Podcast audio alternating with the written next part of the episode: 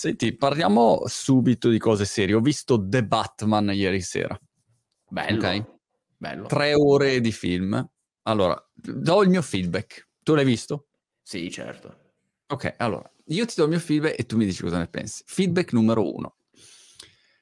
Ma perché parlano tutti così con la voce bassissima? cioè, che, cap- capisco Batman, ma tutti cazzo che parlano come, non so, Teranos, la, la... hai presente Elizabeth Holmes che per sembrare più carismatica parlava così? E quindi dopo un po' Ok. si capisce. cazzo. Primo problema. Secondo problema, va bene che è dark, però alcune scene sono proprio al buio, non si vede niente. Io non riesco a vedere niente. Metà film non l'ho visto, quindi questo è un problema. Terzo problema un po' più serio è, ma secondo te, cioè prima se, se usciva Batman, o usciva l'Uomo Ragno, o usciva James Bond, tu andavi al cinema e dicevi wow, cioè sta roba qua è una figata pazzesca. Nel mentre non avevi un'altra opzione di scelta, no? Oggi invece, cioè io so, mentre guardavo Batman pensavo, vabbè, cioè, ho visto mm, Suspicion, la, la serie Suspicion, è molto più bella, cioè è scritta molto meglio, e ha un budget molto minore. E, e quindi questi film mi sembra che hanno ancora un, un retaggio così ehm, di- degli anni Ottanta, quando usciva il blockbuster e, e avevi solo quello a disposizione, ma oggi siamo andati un po' avanti, quindi mi aspetto molto di più. Vabbè, basta, volevo buttarti lì questo tema batmanifero, che mi sembra fondamentale l'evoluzione umana, Sì, insomma. cioè io sono super fan di Batman, se dovessi chiedere a me, scusa, io, eh, oh, io sono scusa. totalmente dentro Gotham City, detesto Metropolis perché io sono, cioè, tutta quell'atmosfera fantastica del gotico, della notte, ma soprattutto il discorso che eh, tutti i nemici di Batman effettivamente non sono persone con superpoteri, perlomeno la maggior Mm. parte, i più storici, sono semplicemente dei criminali pazzi ed è bellissimo che loro non vanno in prigione, vanno in manicomio. Cioè, questa Chiaro. cosa l'ho sempre amata follemente. L'Arkham. Scusami, eh, Scusa se ti interrompo, premetto, eh, giusta mm, osservazione che non ho fatto. Cioè, io sono un super fan dei supereroi e di Mm. bocca buonissima. Cioè, a me mm, pi- è piaciuto anche con Air, con Nicolas Cage. Ok. Cioè, mi accontento di, di qualunque di squad- squadra speciale. Basta che ci sia un film, sì, a me sì, piace. ecco, non è che sia uno che dice no, però la, la corazzata Certo, pot- No, no, qualunque cosa va bene. Però ecco, sono rimasto un po' deluso. No, io sono molto critico sempre, specialmente Ah. con i supereroi, perché ora diciamo che dato che c'è un, eh, un sovrasfruttamento del mercato dei supereroi, ovviamente ci si aspetta anche qualcosa di molto nuovo e si aspetta che Mm. qualcuno trovi una chiave di lettura diversa. E ad esempio mi è piaciuto moltissimo Doctor Strange perché ha una chiave di lettura diversa, Eh, non so se ancora non l'hai visto. È diciamo il primo secondo me della Marvel che ha usato delle, degli stratagemmi narrativi un pochino diversi, anche se come sempre i film della Marvel sono un pochino deficitari quando si parla di, mh, di- di trama e dialoghi, i dialoghi sono sempre Mm. insomma, molto infantili. Nel caso del film di Batman io l'ho apprezzato da morire perché c'è tutto il discorso storico di Batman che è un investigatore, uno scienziato, va in- sul, sul luogo del crimine a cercare le tracce. Parlano basso perché ovviamente devi creare quella atmosfera da Sin City, quindi servono scu- luci scurissime, eh, gente incazzata, incattivita, imbruttita dalla vita, Eh. perché, se- perché ovviamente se tu avessi messo qualcuno di ehi ciao, eh, sarebbe calata l'atmosfera e lo capisco. Ci sono anche dei piccoli difetti, ovviamente. Per me il difetto più grande è eh, il fatto che abbiano scelto di eh, fare questo mh, eh, Batman emo in crisi adolescenziale, che non è un difetto, è una scelta, ci voleva un Batman diverso, però ecco, vederlo lui tutto incattivito così, che poi quando parla con la ragazza eh, sembra che diventi piccolo e parli tutto timido, eccetera, mi ha fatto un po' tenerezza. Prima stai picchiando una persona in metropolitana, poi parli con lei, stai tipo così, cioè, mi, fa- Esatto. mi- mi ha fatto un po' strano. Però diciamo che in generale per me è, un- è stato un gran bel successo. Ho Oh, adorato la follia, la fotografia, eh, le musiche, Ecco. l'atmosfera. Ero completamente calato dentro Gotham City, ero dentro la storia. Per me questa è una vittoria. Eh, poi io sono fan dei film, dei film lunghi, sono logorroico di mio, quindi di per sé perfetto anche il film di tre ore perché le persone hanno criticato anche quello, ma me, per me è proprio sfondi una porta aperta. E la storia era benissimo sviluppata, non mi sembra che ci siano delle... cioè mi piace anche il fatto che fanno vedere Batman fallire, in pratica lui fallisce sempre nel film, pure col- Mm. quando sta eh, volando col deltaplano piglia una colonna e si, fa- e si spacca la faccia, quello l'ho adorato perché ti fa vedere che sostanzialmente è un uomo con un costume. Il fatto mm. che lui sia costantemente in ritardo, scopre le cose quando sta già, stanno già succedendo. Addirittura c'è una scena in cui l'enigmista gli dice: Ma sei un coglione, ma ti ho lasciato tutte le tracce, ancora non l'hai scoperto. Lui si guarda intorno e dice: Ma come? E, e non lo so, questa è una cosa, sì, fa vedere un, diciamo, un eroe che non è un supereroe, che in pratica è un essere umano ed è fallibile come chiunque, nonostante sia mm. bravissimo, non è uh, invincibile, anzi viene sconfitto dal, dal fatto che sia mm. in ritardo, alla fine deve recuperare quello che, ha, che gli era sfuggito. Quindi questa cosa per me, bomba, mi è piaciuta moltissimo. Sì, hai ragione, hai ragione davvero. Ormai oh. parlerò sempre così. no, calano, quando calano le luci. Di giorno devi essere una persona solare, quando calano le luci devi diventare incredibilmente cattivo. Ma la fotografia hai ragione, eh, le immagini, infatti ho, ho detto a, a, mia moglie, mia, mia si è addormentata praticamente, me tre ore non ci sta. Eh, a me tre ore non ho problemi, però um, la fotografia mi ha colpito e... In particolare mi è piaciuta la prima scena quando vedi questa ripresa, mh, mhmm, poi sempre con queste lenti un po' batmanifere. Eh, eh, interessante. Poi anche i colori, gli abbinamenti dei colori, quando lui eh, alla fine porta le persone fuori, lo seguono. Con... È, è, è, molto bella la fotografia. Però, insomma, cioè, un conto è se guardi il film, un conto è guardare la fotografia. A me, insomma, 5 meno di incoraggiamento, questo è il mio voto. Però sono contento. vabbè, vabbè alla fine cioè, i film, la cosa bellissima dei film è che sono soggettivi. Tra l'altro ti posso dire che nel, nel mio caso ho capito perfettamente della mia persona, quindi penso che si, si applichi anche agli altri, che un film mi piace in determinati mo- uh, periodi storici e potrebbe non piacermi in altri. Cioè, voglio dire, ci sono dei film che ho visto mh, in, nel momento sbagliato e mi hanno fatto cagare, e dei film che ho visto, li ho rivisti poi nel momento giusto e li ho amati alla follia e non capivo proprio cosa avessi visto di sbagliato è proprio che devi trovare il momento giusto, il mood giusto. Il film di Batman è un film con un mood particolare, devi essere dentro la storia, devi prenderti il tuo tempo, devi...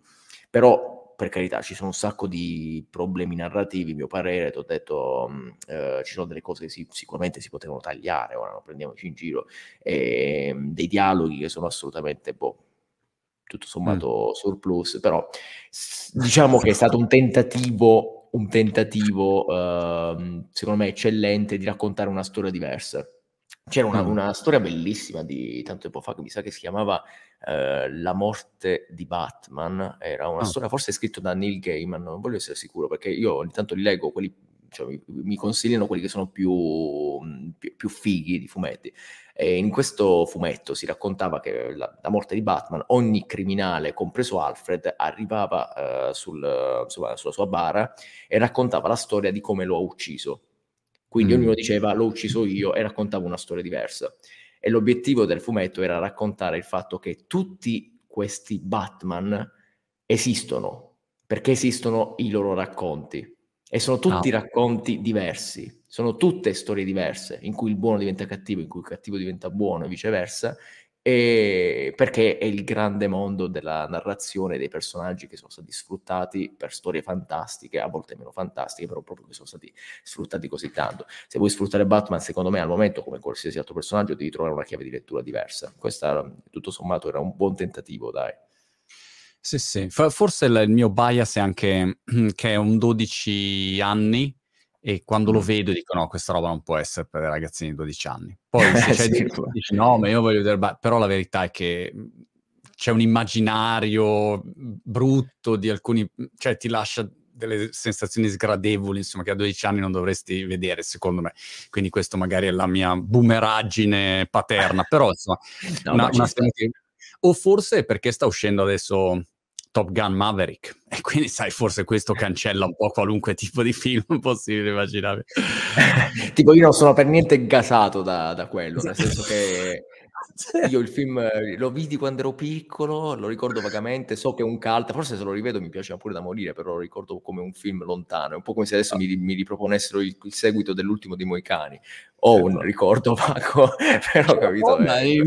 ho, ho, anche scritto per intervistare Tom Cruise, ho scritto una delle mie mail dicendo Hello, um, can we have quattro chiacchiere with Tom? Mi hanno risposto, vabbè, fai culo, ma che Tom è Guarda, lì. Lui sta sulla motocicletta, però se vuoi ti rispondiamo a questa email. Questa email è 100.000 euro. La prossima, esatto. no, immagino, vabbè. Sì, io sono un po' più economico di Tom Cruise, non costo niente. Senti, mi piace che, che, ci facciamo una chiacchierata e parliamo solo di cinema. Che, che non so che se, sei però appassionato anche di cinema o non te ne frega niente? Sì, sì, no, a me piace da morire il cinema. Non sono appassionato come quelli che si ricordano i nomi dei registi, i nomi degli attori. Cioè io mh, sono un, un, un amatore casual, diciamo così. Me li guardo, me li guardo tantissimi, però senza studiarmeli dal punto di vista proprio eh, diciamo, senza studiarmi location, studiarmi le cose. Se mi piace, mi piace, se non mi piace, non mi piace. Molto spesso mi dimentico i titoli, quindi sono proprio super così. Però lo adoro, eh, vedo tantissimi film. Però per fare video e, e fare, diciamo, mm, lo youtuber in un qualche modo, no? Cioè per, per, fare il creatore di contenuti, non pensi che uno debba, ah, per quanto sia negato, cioè io sono negato ad esempio completamente in, tu, quasi diciamo, tutto, in tutto. E, però ugualmente devi sviluppare una sorta di occhio, non dico cinematografico, però alla fine deve uscire un video che ha un montaggio, c'ha un ritmo, c'ha, c'ha un'idea quantomeno, c'ha una ripresa, da qualche parte devi mettere questa camera, quindi non so, uno comunque quella cosa la deve in un qualche modo sviluppare, oltre alla con- conoscenza che sia la chimica, la biologia, cioè però... Certo, certo. Guarda, ti dirò, non lo so, cioè, secondo me dipende tantissimo da cosa fai, nel senso se tu fai cose cinematografiche, cose che richiedono carrelli, richiedono riprese particolari, eccetera, come noi. Devi, come noi, assolutamente, noi con le, che studiamo le luci, eccetera. Io sono, mi odiano tutte, io adesso sto girando con una troupe per fare determinati video sul secondo ah. canale, ah. per dove andiamo a fare cose particolari, stiamo organizzando proprio per, sempre con scopo divulgativo, ma sono più simpatici per me perché andiamo là, ci passiamo una giornata con loro, che alla fine sono amici, però sono insomma Che cos'è il secondo canale? Io ho un secondo canale che era nato per eh, sfogare tutte quelle idee che avevo, ma che non volevo buttare sul primo canale perché ah, per okay. me il primo canale è una sorta di galleria, cioè nel senso è il luogo dove è il mio Netflix personale, il luogo dove io pubblico quello che so mi piace a me, okay. ci, ho, ci, ho, lavorato tantissimo, eccetera. Ovviamente stiamo parlando di video che hanno richiesto, hanno richiesto pure due mesi di lavoro, non volevo mischiarli con video che mi sono venuti così il pomeriggio e ho fatto in mezz'ora, sarebbe stato brutto anche proprio per, per, l'opera che avevo costruito. Quindi ho fatto un secondo canale dove ho iniziato a fare cose, contenuti usa e getta. Adesso questo secondo canale ha preso, eh, diciamo, un pochino una piega diversa e sono molto felice di questo perché stiamo andando con la troupe per l'appunto in giro a fare cose, stiamo facendo cose un po' più fighe. E, ehm, e niente, il discorso è... Mh, che, che, stavo dicendo? Non mi ricordo. Sulla visione cinematografica o meno. Ah, ecco, ecco. Sì, vabbè, lì eh, c'è un po' di roba cinematografica, perché però se ne occupano loro, perché loro si mettono lì con punti camera diverso, si, uh, mi dicono ad esempio vai, passa da qua, fare di là, eccetera. Io una visione cinematografica ce l'ho, però non ho le competenze, nel senso che quando giro i miei video di scienza brutta da solo, molto spesso sono tipo ho 5 minuti per allestire le luci e mettere la videocamera, dopodiché devo partire a bomba perché mi hanno dato il locale per due ore. Esatto. e quindi molto spesso faccio questa bestialità per cui loro mi odiano, tipo mettere in auto la videocamera, che è la tipo prendi fuoco, se tu sei un esperto mm, eh, video amatore, proprio prendi fuoco sapendo questa cosa, io invece lo faccio spessissimo, quindi sono, sono una bestia mm. risata a, a, tal proposito. E, ehm, però sì, l'ottica diciamo mm, registica ce l'ho, ma è un, un'ottica registica non cinematografica, forse un po' più do- documentaristica, che non ha la, le stesse regole.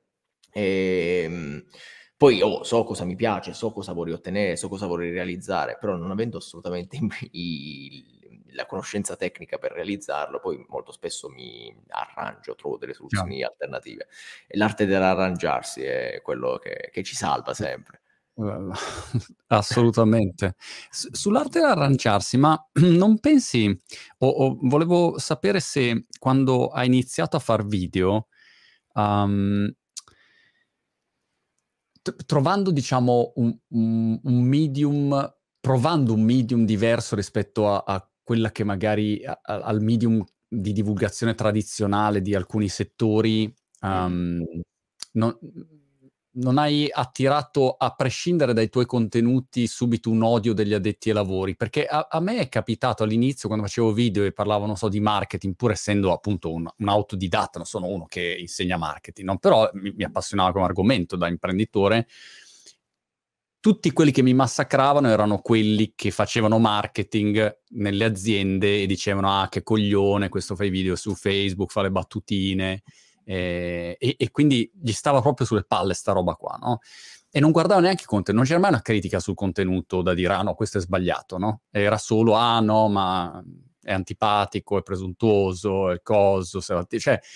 E quindi mi domandavo se hai vissuto questo questo passaggio um, oppure no? Beh, sì, l'ho vissuto, ma credo che lo vivano tutti quelli che decidono di fare cose sul web in primis mm. e poi farle come le faccio io in particolare, perché io sono molto poco, diciamo, rispettoso delle cose. Vedi, la scienza troppo spesso viene trattata con le pinze, che è una cosa che io non sopporto.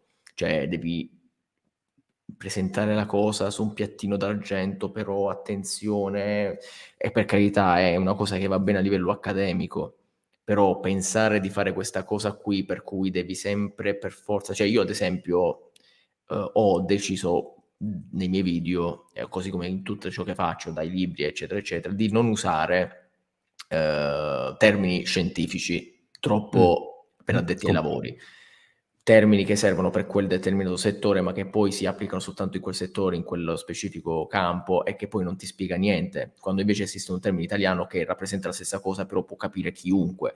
E io ho scelto di fare questa cosa perché per l'appunto il mio non è un testo su cui studiare per un esame, il mio è un testo o un video divulgativo che ha lo scopo di far avvicinare a questo settore delle persone che non ne sanno niente, che soprattutto credono che eh, sia noioso sia mh, distante, quindi è proprio una, una mentalità diversa.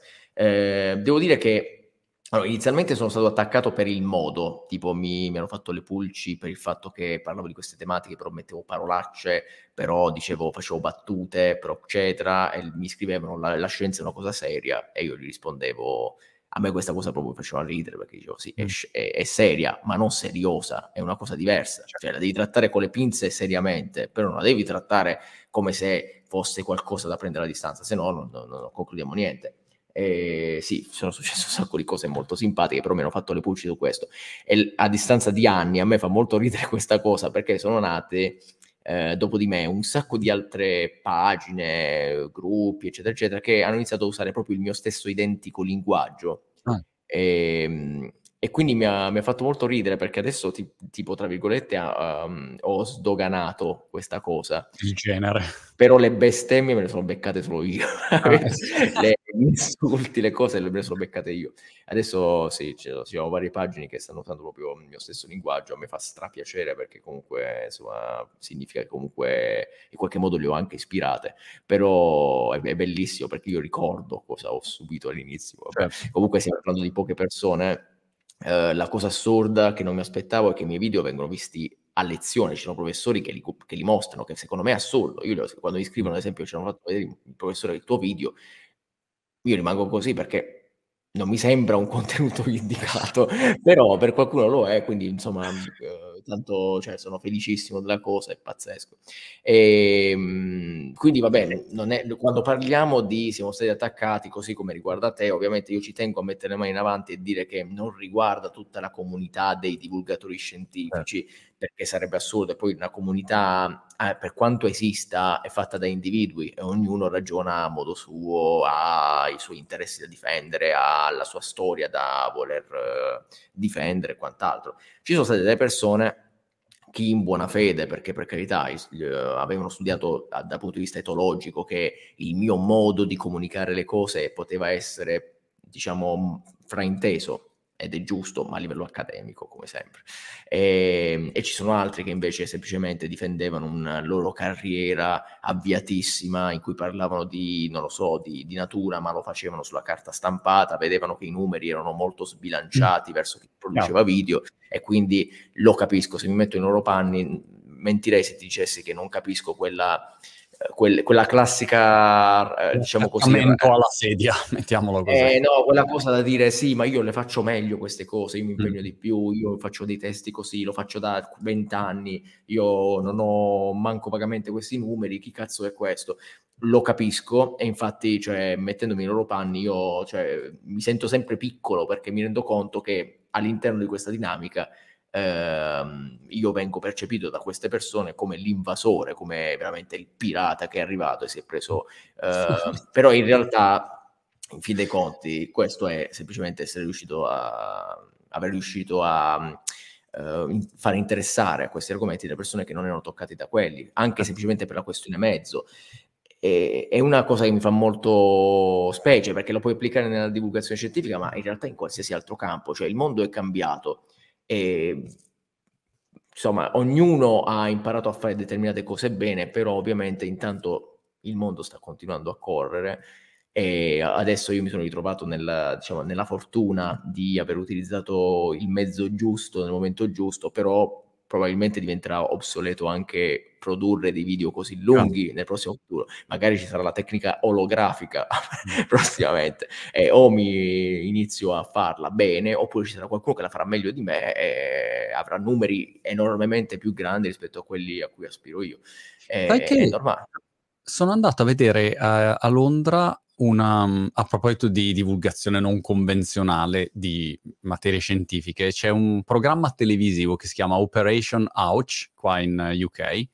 E, diciamo, in teoria il pubblico è un pubblico di bambini, ma di fatto è un pubblico che può essere molto ampio, no? diciamo, okay. parte dei bambini, spiega um, la, la, scienza alla, a un pubblico molto giovane, ma poi interessa a tutti.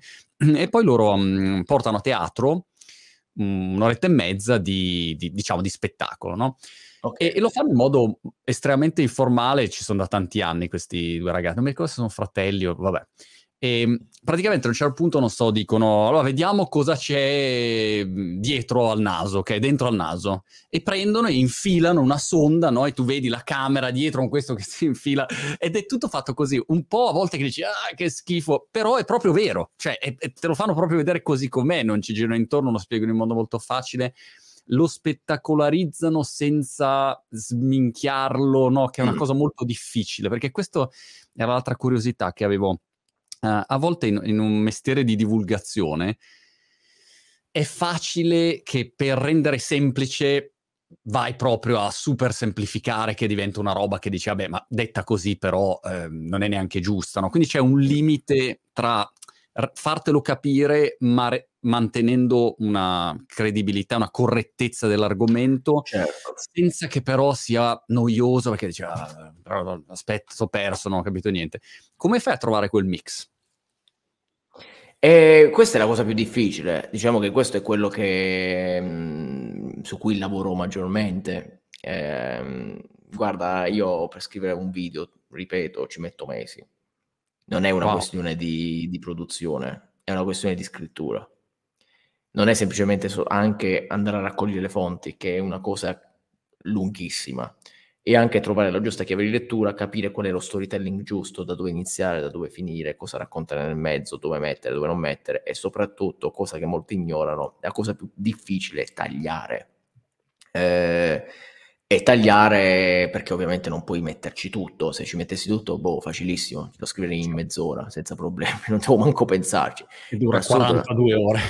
dura 42 ore, però ci ho messo tutto, non ci ho nemmeno pensato, è finita. La cosa più difficile è tagliare, scegliere su cosa mettere il focus, scegliere quanto è giusto andare in profondità, quanto o quanto quel dettaglio è inutile per, diciamo, il, raccontare l'argomento, determinate cose, volte nel video io sto spiegando una, una determinata cosa, dovrei aprire 25 milioni di parentesi e io sottolineo, ragazzi, adesso dovremmo aprire un sacco di parentesi, noi prendiamo questa piccola cosa.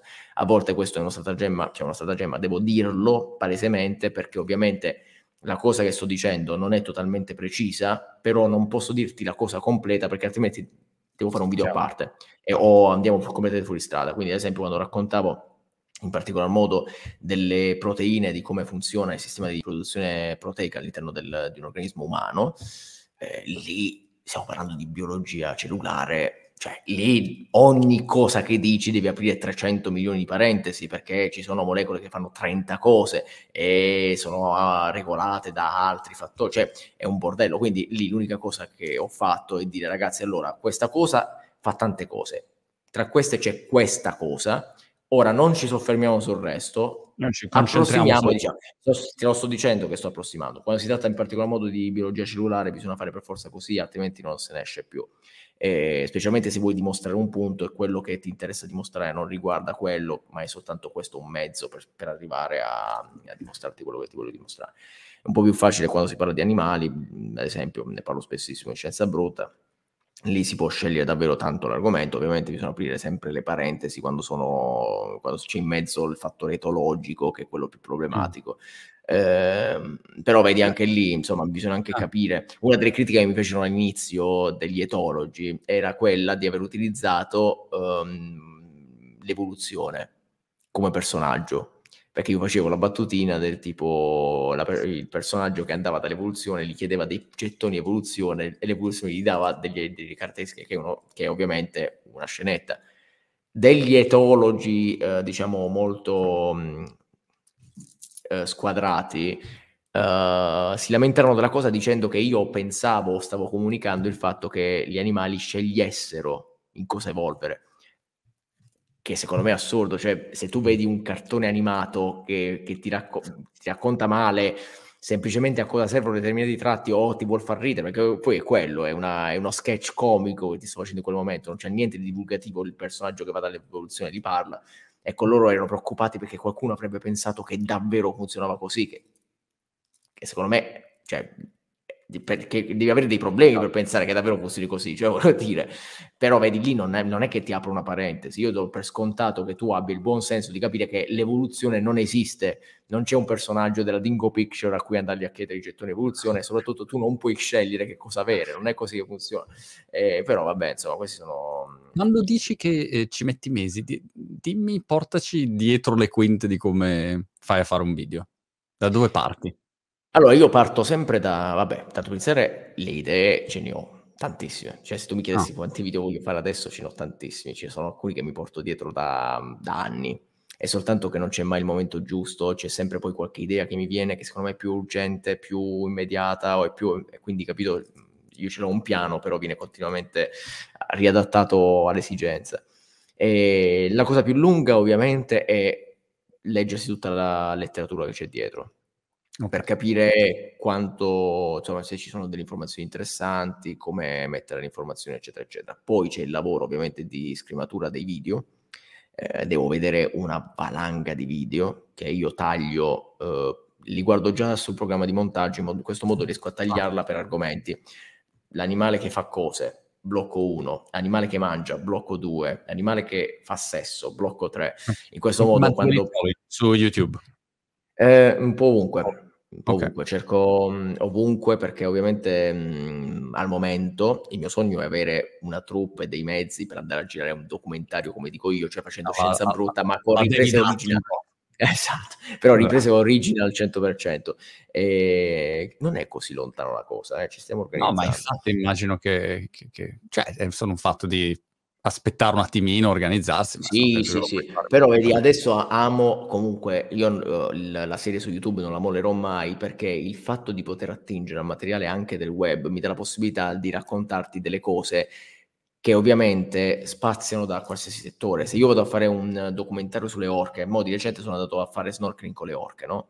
Ovviamente le riprese che ho delle orche sono relative alla mia esperienza, però ci sono tantissime cose che sono state documentate nel corso degli anni, di cui ovviamente comprare i diritti costerebbe. Io ci ho fatto già un documentario con Luca Perri che si chiama Infodemic, che è uscito su Prime. Ti dico che la cosa più costosa, e la gente non ne rende conto, è comprare le clip che costano un fracco di soldi, clip, clip non girate da te. E lì avevo speso un budget enorme perché se vuoi mostrare quella cosa che è successa, devi comprarti il video e, e costa. E, e dico, quindi adesso posso attingere a del materiale molto diverso e ti posso raccontare o fare degli sketch bellissimi di cose che ovviamente non ho visto io di prima persona, ma è stata catturata, non so, negli anni 60 da Tizio, Takaio e bla bla bla. Quindi mh, questo lo, lo- lo amo, però sì, insomma, mi piacerebbe anche produrre qualcosa che poi possa essere, tra virgolette, distribuito anche su extra canali, insomma, è Per una cosa diversa. ehm, idea, metti giù nel- sulla timeline eh, Premiere, Final Cut, non so che cosa usi. Premiere, la- Premiere, sì. Premiere, ehm, metti giù le varie clip in base al, al- diciamo, a quello che hai in testa e poi E poi a questo punto io mi ricordo tutte le clip. Quando Ah. trovo delle clip particolarmente belle me le sono segnate. A questo punto in genere tipo un testo di 30 pagine di Ah. informazioni di letteratura scientifica, di informazioni che ho trovato e più queste cose qua. E Mm. lì diventa, c'è il lavoro di difficilissimo, è quello che mi richiede più tempo. Quello già richiede tempo, eh. Sembra, cioè, considerate che richiede davvero tanto tempo. Vedo un quantitativo di clip che è tipo di boh, 200-300 clip, a volte anche documentari di ore, quindi vabbè, richiede molto tempo. Poi ti ho detto, eh, mi leggo tutta sta letteratura. A volte libri, se, se ci sono libri sul tema, non ci sono sempre, ovviamente dipende da- dall'argomento. E, e poi ti metti là, le rileggi tutte e dici ok, ora come iniziamo? Qual è la prima cosa da... Personalmente la cosa che trovo più difficile sempre è l'inizio e questo riguarda Mm. tutto. Io sono anche autore dei miei programmi televisivi, so che la, la puntata inizia e poi e scorre tranquillamente nel momento in cui tu riesci a trovare l'intro giusto. L'intro è la base. Se riesco a Ah. trovare un intro, che, perché voglio fare sempre l'intro generale, poi non voglio buttarmi nell'argomento, voglio trovare un intro, una cosa un po' sketch, eccetera, per riuscire ad entrare così, portarci nell'argomento. Quella è la cosa che mi richiede per assurdo più tempo, perché forse non richiederebbe nemmeno così tanto tempo, è soltanto che io mi stresso nel pensare che non riesco a trovare la chiave giusta. E generalmente le prime due righe mi richiedono giorni perché mi metto lì un poco, poi cazzeggio, poi rimetto, poi cazzeggio, eccetera, fin quando non ho trovato. E poi c'è un punto in cui proprio va a valanga e, e a quel punto si tratta soltanto di rileggere tipo 100 volte e ogni lettura aggiusti, sposti, fai, eccetera. Cioè, questa è una cosa che faccio veramente in, mo- in modo minuzioso, ma ci tengo che sia così, proprio da operaio. E, e poi nulla, adesso ho un team di persone che mi aiutano, ma mi aiutano nella fase di montaggio per quanto riguarda Ok. Scienza Brutta.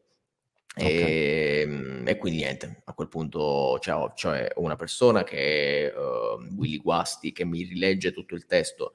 L- Lui è uno zoologo, si chiama Zoo Sparkle, tra l'altro su YouTube, e rilegge tutto il testo per assicurarci che uh, non mi sia sfuggito qualcosa, che tutto sia chiaro, perché ovviamente poi è meglio sempre avere un occhio da un'altra persona, casomai se mi dice insomma, gli faccio rivedere anche sempre tutto il video perché non volesse mai che a un certo punto il montatore per sbaglio ha usato, non lo so, specialmente quando si parla di arachnidi, di rettili, quello sbagliato, eccetera, eccetera. E poi a quel punto niente, ho un testo completo che giro al montatore in cui ci sono già scritti, ad esempio qua va mostrato questo, qua questo, qua questo, qua i tagli, eccetera, e mi smolla diciamo almeno due settimane di lavoro in questo modo, io posso andare avanti con i progetti che adesso si stanno accavallando.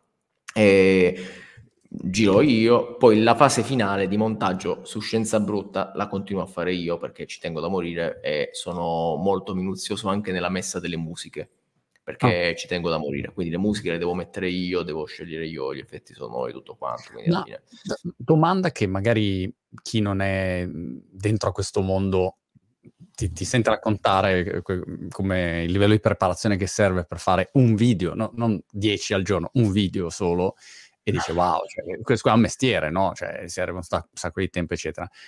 Oggi eh, è abbastanza chiaro quale può essere il vantaggio o il beneficio o, o come si fa a, a, sopravvivere facendo questo, no? Perché di lì puoi avere eh, libri, tour, eh, mille attività no? che, che, puoi fare, quindi oggi è chiaro. Però quando hai iniziato, che dicevo ok, faccio un video, ci metto due mesi a fare un video, tra parentesi, nel frattempo cosa facevi per mangiare? Beh, io quando ho aperto il canale ero uno studente di, ma- di magistrale. L'ho aperto okay. con gli amici e non c'era nessuna aspettativa. Facevo un video ogni okay. tre mesi, erano dei sketch comici, era soltanto per okay. uh, cazzeggiare, Cazzo. non c'era nessun obiettivo. Poi pian piano, vabbè, ho continuato perché mi divertivo io, ovviamente senza costanza, sempre una volta ogni mese, ogni due mesi, ogni... quando mi andava. E I numeri erano bassissimi, ma continuavo a farlo perché mi divertiva. E poi a un certo punto, vabbè, il canale è iniziato ad andare bene eh, perché stavo seguendo una serie, Game of Thrones, eh, e io all'epoca non volevo trattare di scienza volontariamente perché passavo la giornata in laboratorio. E quindi ho detto, torno a casa, faccio video sulla scienza, qua, capito, sclero, sì. poi io sono una persona a cui piace mh, svariare, sì. cioè svariare, variare, scusa. e vabbè, il discorso è, mh, quindi, capito, avevo bisogno tantissimo di curare, quello per me era un passatempo, era, un, um, era una cosa che stavo facendo per me, quindi, non, insomma, quello è il lavoro, la, quando vado in laboratorio faccio il chimico, il resto è passatempo, quindi parlavo di qualcosa che mi interessava, come ad esempio cinema e altro. E poi, vabbè, a un certo punto però, tra l'altro pensavo che non interessasse a nessuno. A un certo punto però è scattato qualcosa perché eh, mentre ero in dottorato ad Amsterdam, eh, una delle mie coinquiline era fissata con il panda e quindi io, eh, come faccio sempre con amici, eh, volevo, insomma, sono iniziati dibattiti, discussioni, eccetera. Ho iniziato a scaricare letteratura scientifica, a studiarmi perché il panda facesse schifo, io lo, volevo demolire. Intanto lì continuavo a, me- a mettere questi video del panda che va sullo scivolo, che va sul dondolo. Mi ricordo che stavamo a Bruxelles in una trasferta e lei non ho mai di notte. Una coinquilina fissata sui panda, c'è cioè una no, no, eh... sulla tipologia della coinquilina. no, fissata sui panda, ovviamente, cioè, nel senso che quel periodo le aveva preso che doveva vedere video di di, panda che vanno sullo scivolo, eccetera. Probabilmente continuava a vederlo perché sapeva che mi innervosiva. E quindi, capito, io continuavo ad attaccare. Alla fine avevo creato un monologo che ripetevo a tutti gli amici a pranzo, a cena, eccetera. Ho detto, vabbè, lo condivido su, su YouTube. E, e il, il, video, il primo video di Scienza Brutta, lo racconto sempre questa cosa perché secondo me è importantissimo. Andò male. Mm. Lì dove i video normali arrivavano anche dopo una settimana a 70, 80 mila visualizzazioni, 100 mila, quelli che facevo normalmente perché intanto il canale era cresciuto, questo qua fece 30 mila. Però scusami, quelli che facevano 70-80 mila visualizzazioni, che è un bel numero, eh, erano comici, era cazzeggio. Era cazzeggio, Poi, non okay. era niente di scienza, era, si chiamava la serie Riassuntazzi, dove okay. praticamente facevo delle sorte di... raccontavo mm, un film o una serie, eccetera, in modo parodistico e basta. Era per divertirmi. Però facendo questo video su Scienza Brutta, eh, nonostante andò male, molto male, io mi ero innamorato. Cioè, mm. nel senso che avevo trovato una chiave perfetta per fondere tutto quello che sapevo, avevo imparato a fare perlomeno, cioè eh, delle cose comiche, montaggi molto serrati, molto mh, estremi, però metterci anche eh, l'aspetto scientifico che a me, sempre, cioè a me è, sempre piaciuto, è sempre piaciuto raccontare cose che la gente non sapeva, raccontare dei dietro le quinte, lo facevo anche quando parlavo semplicemente di cinema però quello uh, per me era un passatempo. Quando mi sono messo a parlare di, di questa, queste cose, mi sono reso conto che potevo raccontare delle cose molto belle e che tra l'altro io stesso volevo studiare perché io sono chimico, non sono un uh, zoologo né, cioè non sono esperto di animali. Quindi per preparare il video sugli animali io mi devo fare un culo così e studiarmi un fracco di roba mm. che ho sempre voluto studiare, ma che non ho mai avuto il tempo di, di, farlo, perché ovviamente se tu hai un lavoro, hai un canale da gestire e facevo conferenze all'epoca, eccetera, eccetera, non ce l'avevi mai fatta. E quindi a quel punto ho detto, fa niente che sto video ha fatto poche visualizzazioni, fa niente che non, non gli piace a nessuno, io questa roba voglio ah. continuare a farla. Ah. E quindi niente, mi sono... Eh, eh, diciamo che ho avuto ragione sul lungo termine e non c'era nessun obiettivo divulgativo da parte mia, è semplicemente che io amavo fare questa cosa, amavo raccontare mh, la natura in questo modo e, e, soprattutto scoprirla io in primis. Forse è anche questo il vantaggio, perché io capisco cosa potrebbe affascinare, perché io sono il primo che si affascina in fase di studio, capito? Ora ovviamente insomma, ho più competenze di quelle che avevo all'epoca. E proprio per evitare di commettere degli errori che insomma o non vorrei mai commettere proprio perché questa cosa è diventata molto seria, mi sono reso conto di avere un potenziale eh, divulgativo di raccontare eh, la scienza importante, mi sono circondato da persone a cui posso chiedere consulenze, posso chiedere specificazioni, posso certo. chiedere di semplicemente di leggermi un testo per essere sicuro, soprattutto quando non sono sicuro di determinate cose. E quindi nulla. È nato con, come questo. Io ero un chimico che si è messo a cazzeggiare e poi a un certo punto ho detto sta cosa Ma mi fa impazzire. E quando c'è stato un passaggio, perché immagino oggi, cioè, eh, questo è, è diventato prioritario. Uh, sì, tra l'altro ti assicuro che io soffro della sindrome dell'impostore come chiunque, penso. È... Perché poi parlando in giro ho scoperto che non sono l'unico, io sto sempre a pensare probabilmente è successo per caso, bla bla bla. però riconosco una cosa in maniera obiettiva che i miei ritmi che avevo in quel periodo non li avrebbe letto nessuno, nel senso che mm. Io mi ero impuntato di voler fare almeno un video ogni due settimane in quel periodo, mentre ero in dottorato, mentre facevo ricerca, mentre facevo conferenze, mentre facevo di tutto, e ricordo che ero veramente super, cioè stressato, l'altro poco non dormivo, tornavo a casa dal lavoro alle, boh, alle 9 e mi mettevo a girare un video ah. e a montarlo perché ovviamente lo facevo tutto quanto io. Erano dei ritmi veramente super serrati che continuo a portare avanti molto spesso, tipo questo è un periodo identico. E, e secondo me se non avessi fatto quella cosa ora non, non saremmo qua a parlare. Eh.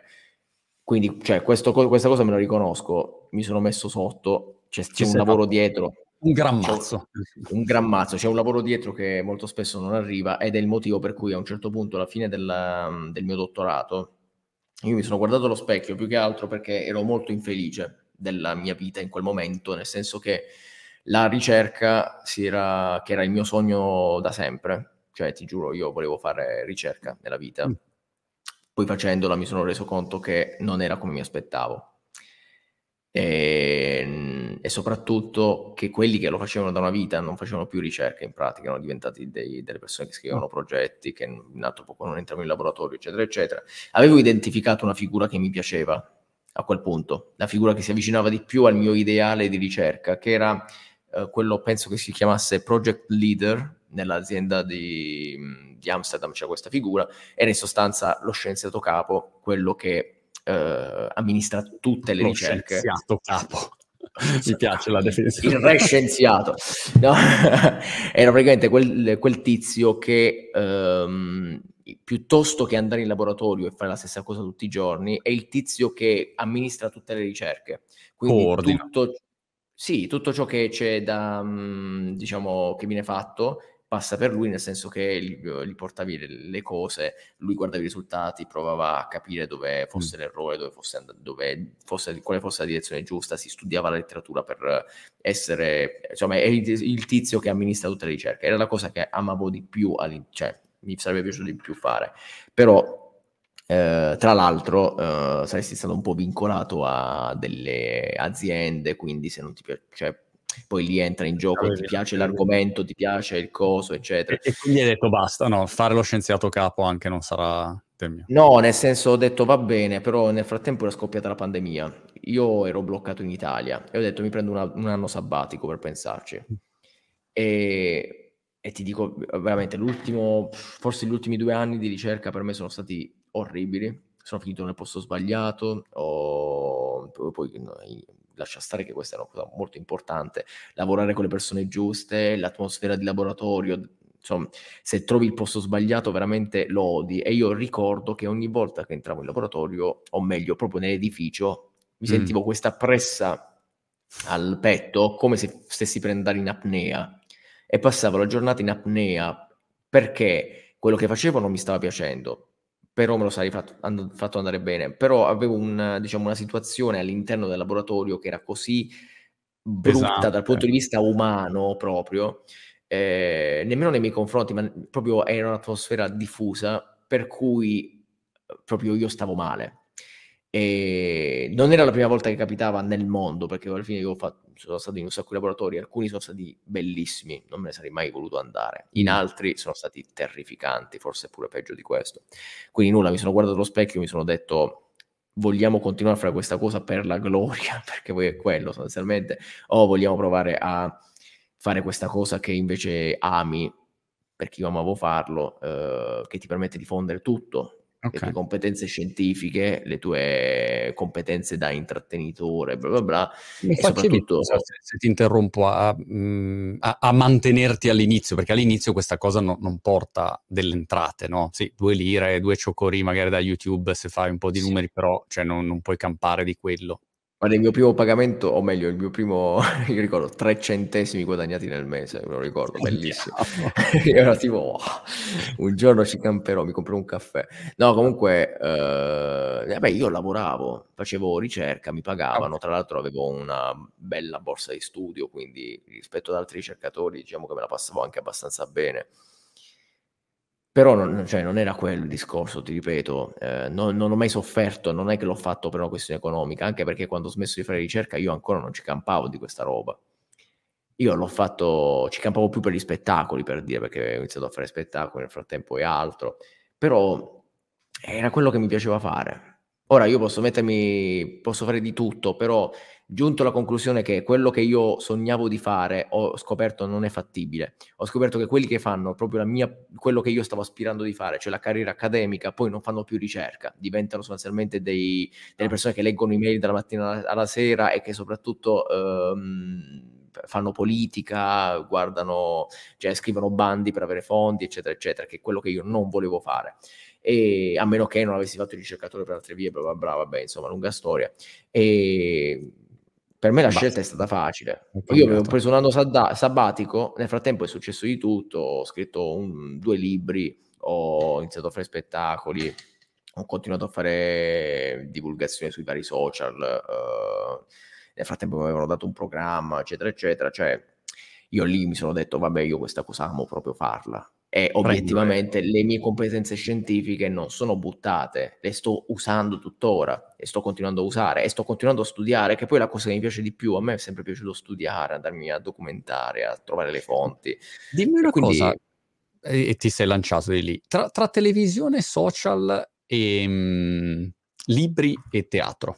Eh, l'ho chiesto anche a Pintus l'altro giorno perché ero curioso di capire come si muoveva tra i vari tra i vari scenari. come ti trovi? Perché sai, uno può essere bravo magari a fare un video, ma poi lo vedi su un palco e fa ridere, eh, o non sa scrivere, per dire io non so scrivere, e quindi no, cioè hai proprio dei, de- delle modalità di comunicazione che sì, ti sono sì, sì, sì. delle caratteristiche. Tu dove ti trovi?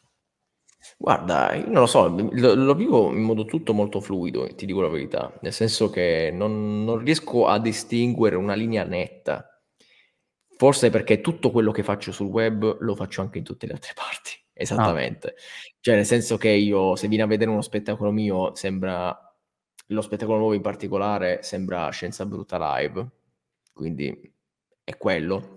Gli altri spettacoli sono sostanzialmente io che ti racconto cose come lo racconto nel secondo canale. Cioè, voglio dire, se mi segui, tra virgolette, sai cosa. Cioè, non, non, sarai deluso da venire allo spettacolo, secondo me, perché è quello che già ti racconto spessissimo. Poi sono stato fortunato perché per i programmi mi hanno dato sempre totale libertà, tanto che adesso il programma che stiamo facendo adesso lo sto praticamente facendo col mio team, tutto quanto, e quello è con il mio linguaggio. Non, mi hanno, cioè, non è che mi mm. sono, ho cambiato linguaggio e, e sono diventato di colpo Mike Buongiorno, che, capito? No, sono sempre io che parlo come me. Anche in TV? Questa, questa tipologia di linguaggio o l'hai dovuto Beh, un po' aggiustare? Secondo me funziona. Ti dico che inizialmente le televisioni avevano paura perché ovviamente loro hanno, uh, io ho capito una cosa della TV, loro hanno due cose che hanno bisogno di, tra virgolette, rispettare.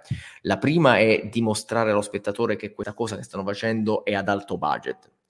Mm. Quindi non puoi assolutamente permetterti di fare cose approssimative che io amo le cose approssimative, secondo me fanno ridere, però le cose approssimative le puoi fare, ma devi in tutti i modi far capire che effettivamente l'hai fatto apposta, perché hanno sempre questa paura di risultare dei video di YouTube, mm. no?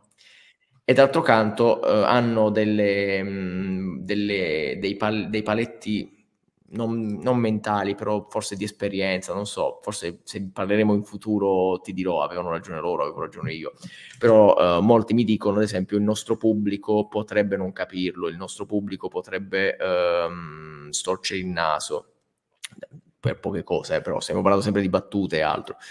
E ehm, quando secondo me in realtà il successo del web sta proprio nel fatto che si è inventato un linguaggio che è diverso da quello televisivo e quel linguaggio non è del web, è il linguaggio attuale del mondo e, del, di queste generazioni, anche quelle vecchie secondo me.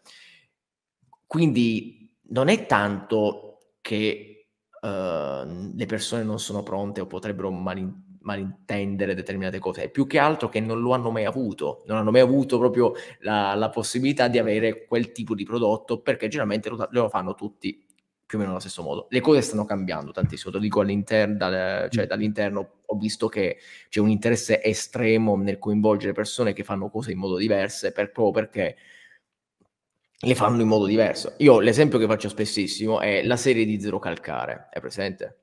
Non l'ho Quella fatto Ok, la serie di Zero Calcare, quella che lui ha fatto per Netflix, non è una serie da Netflix, è una serie da YouTube. Ha un montaggio che è ah, da YouTube. da YouTube. Ha, un, uh, ha, ha, degli stratagemmi narrativi che sono tipici di un video di YouTube, ha addirittura delle citazioni buttate lì a caso, che sono quelle di YouTube. Quello è un video di YouTube messo su Netflix ed è piaciuto da morire, perché è zero calcare, è zero calcare, per carità. Però il linguaggio di zero calcare è quello di internet.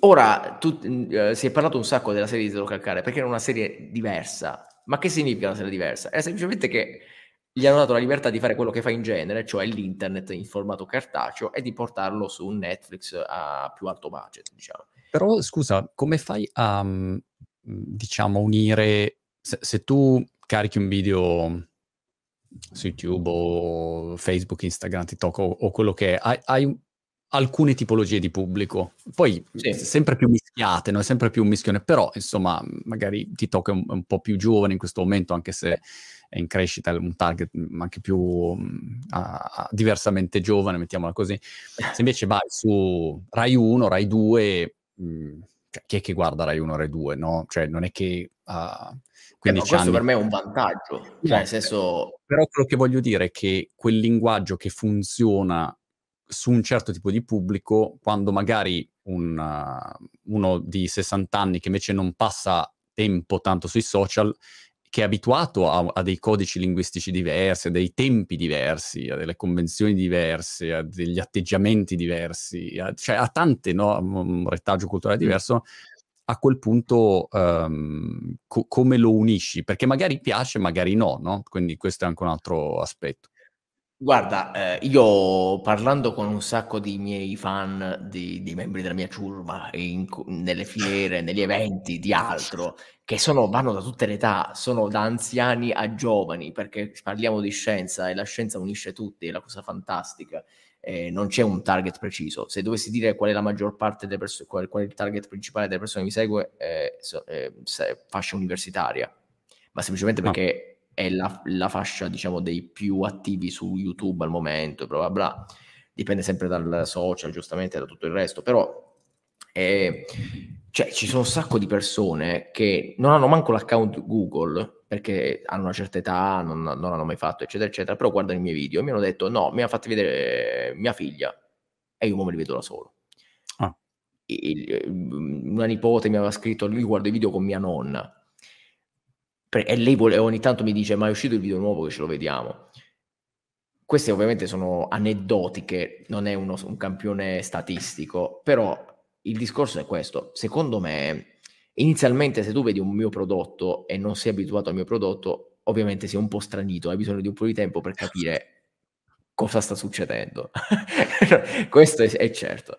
Però dopo che l'hai capito, non importa l'età, sei dentro, non mm. c'è un modo giusto e sbagliato, è semplicemente sei dentro. Il problema è che non c'è mai stato, quindi non hanno mai manco avuto la possibilità di poter dire la loro e dire no, questa roba a me piace. Perché non, non frequentando YouTube tu guardi la televisione, la televisione è quella, quindi non, in che occasione tu puoi dire no, ma, ma pure a me spiace questa roba in realtà. Mm. Io sono convinto che anche le persone che sono abituate a Maravenier, che per carità è un colosso, eccetera, però è diverso da quello che faccio io, è ancora in televisione essere... in Italia, Mara Venier? Penso di sì, io non c'ho manco la televisione a casa al momento, perché sono appena trasferito. Però, ehm, cioè, io penso che possa essere un linguaggio assolutamente universale, nuovo e interessante. Poi, insomma, avrà un pubblico diverso, magari, o forse lo stesso pubblico, chi lo sa. Però è, è un, il linguaggio che piace ai ragazzi è quello che piace a, agli anziani e semplicemente ti ripeto che secondo me non hanno avuto la possibilità di, di dire la loro perché non, non, sono mai stati posti davanti al prodotto.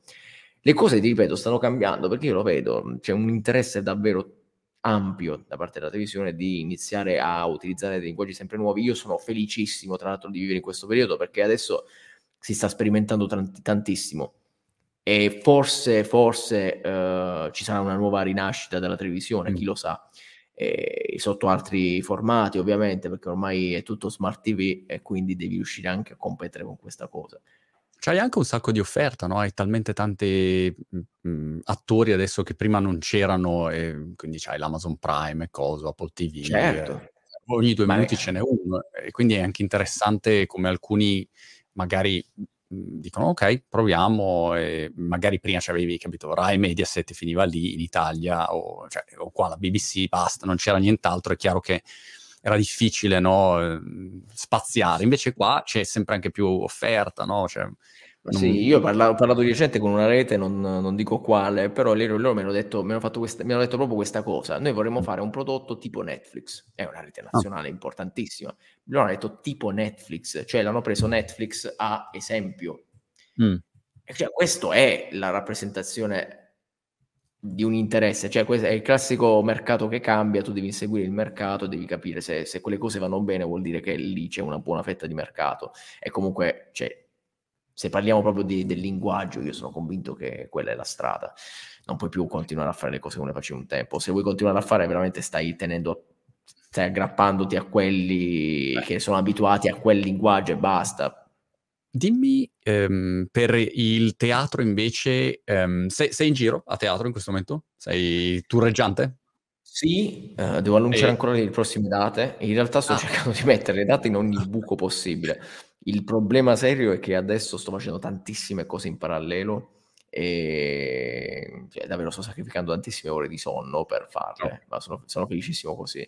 Eh, quindi ho... A teatro, scusami, come ti organizzi? Cioè, se è un tour tuo, um, se vai dove ti chiamano a fare, diciamo, dei monologhi, degli speech, eh, come sei organizzato? Dipende, dipende tutto da... cioè, a volte mi chiamano, mi piace la situazione e dico di sì, oppure non lo so, è, è perfetta il luogo. Diciamo che stiamo dicendo tantissimo no adesso perché ovviamente le richieste sono tante. E come ripeto, cioè, casomai tipo giugno io so di avere mh, mm, non più di sette giorni a disposizione per fare spettacoli, quindi stiamo fissando in base a dove mi trovo, com, insomma, tipo mi trovo lì in, ti faccio un esempio, Puglia, sto due giorni, vabbè, fissiamo uno spettacolo in Puglia perché sto, sto due giorni là. E mi devo gestire in questo modo perché al momento per appunto sto girando per un sacco di altre questioni e quindi ho bisogno di ottimizzare un pochino il calendario e... però sì per ora è così per ora ci stiamo organizzando che andiamo eh, abbiamo la, la, l'agenzia che si occupa di chiamare i teatri organizzare lo spettacolo e tutto quanto però ci sono delle occasioni in cui tipo mi chiamano per fare tipo dovrebbero uscire a a, uh, presto, fine giugno, dovrei andare all'Università di Catania per fare lo spettacolo. Mm. Ok. E, in, e quel niente. in quel caso è, non c'è biglietto, cioè vai con gli studenti. No, no, c'è il biglietto, c'è il biglietto. Ah. Uh, l'hanno messo perché io preferisco mettere il biglietto perché lo spettacolo che sto portando in giro si chiama Amore Bestiale mm. e non è ideale per tutti, anche, e ah. sottolineo anche che forse dovrebbe essere evitato ai bambini, diciamo così, ah, perché ah, wow. comunque è molto... Cioè, sto facendo quello che non potrei fare su YouTube, quindi okay. insomma, la, eh, si, si, parla di amore, si parla di bestie, si parla di accoppiamento, si parla di no. peni. Sei come, di... sei, sei come The Batman, dovresti essere vietato. esatto, quella è la mia aspirazione. Vietato ai minori di 18 anni, vado, bellissimo. Bellissimo, guarda, bellissimo. Grande. No, no, sì, sì, sì, comunque per questo. Poi vabbè, ci sono altri spettacoli che faccio, poi dipende. Uh, c'è uno spettacolo vecchio che era Il genere non esiste, probabilmente faremo altre date uh, di quello, lì dove non siamo riusciti ad arrivare, tipo la, la Sardegna, riuscì a fare soltanto una data, poi scoppiò la pandemia, quindi Ciao. interrompemmo tutto. Però vabbè, vediamo un pochino. Mi consigli per chiudere questa chiacchierata un libro e o un film, serie televisiva assolutamente da leggere, da vedere, che ti è particolarmente piaciuto in questo periodo? Allora, un libro che mi è particolarmente piaciuto. Um, guarda, ti, oh, di recente sono riuscito a trovare il tempo di uh, leggere. Cavolo, io non mi ricordo i titoli dei libri. Neanch'io. Com- come si chiama quel libro? Perché sto leggendo uno che è molto molto bello. Mm-hmm. Ma che argomento? È, ehm, è, la storia di un ricercatore che praticamente è riuscito a, um, a scoprire come funziona il, la talpa dal muso stellato e poi raccolta altre cose che praticamente eh, tra l'altro famosissimo, vabbè io sono pessimo. Comunque ce n'è un altro che ti, mi, mi sentite di consigliare che non è scientifico, okay. che si chiama... Allora, datemi un secondo. è quello là, dai. Io, sono pe- io a ricordare i nomi ho dei esatto. problemi serissimi perché mi godo tutto, però il nome proprio non me ne frega niente. Quindi eh, diciamo, è un libro, è un libro, è un libro. È un libro, no, ma questo mi... Era proprio bello.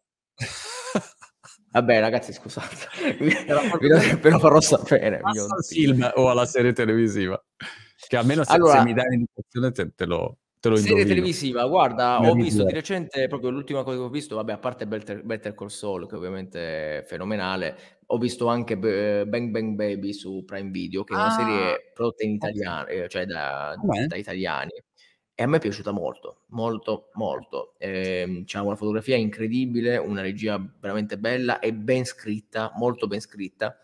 E hanno mm. creato una, una roba che io adoro, perché hanno usato la mafia calabrese Ah. Eh, però quando, nelle scene in cui interviene la mafia calabrese c'è un'atmosfera quasi da gatto e la volpe di P- Pinocchio, non so bene come raccontartela, c'è un'atmosfera okay. quasi fatata, è un po' come se stai entrando in Narnia, ogni volta in cui ci sono le scene con la mafia calabrese diventa tutto quanto esagerato, come ah, se okay. fosse un sogno onirico quasi, ed è una cosa che adoro alla follia e mi è piaciuta molto, quindi sì, la consiglierei.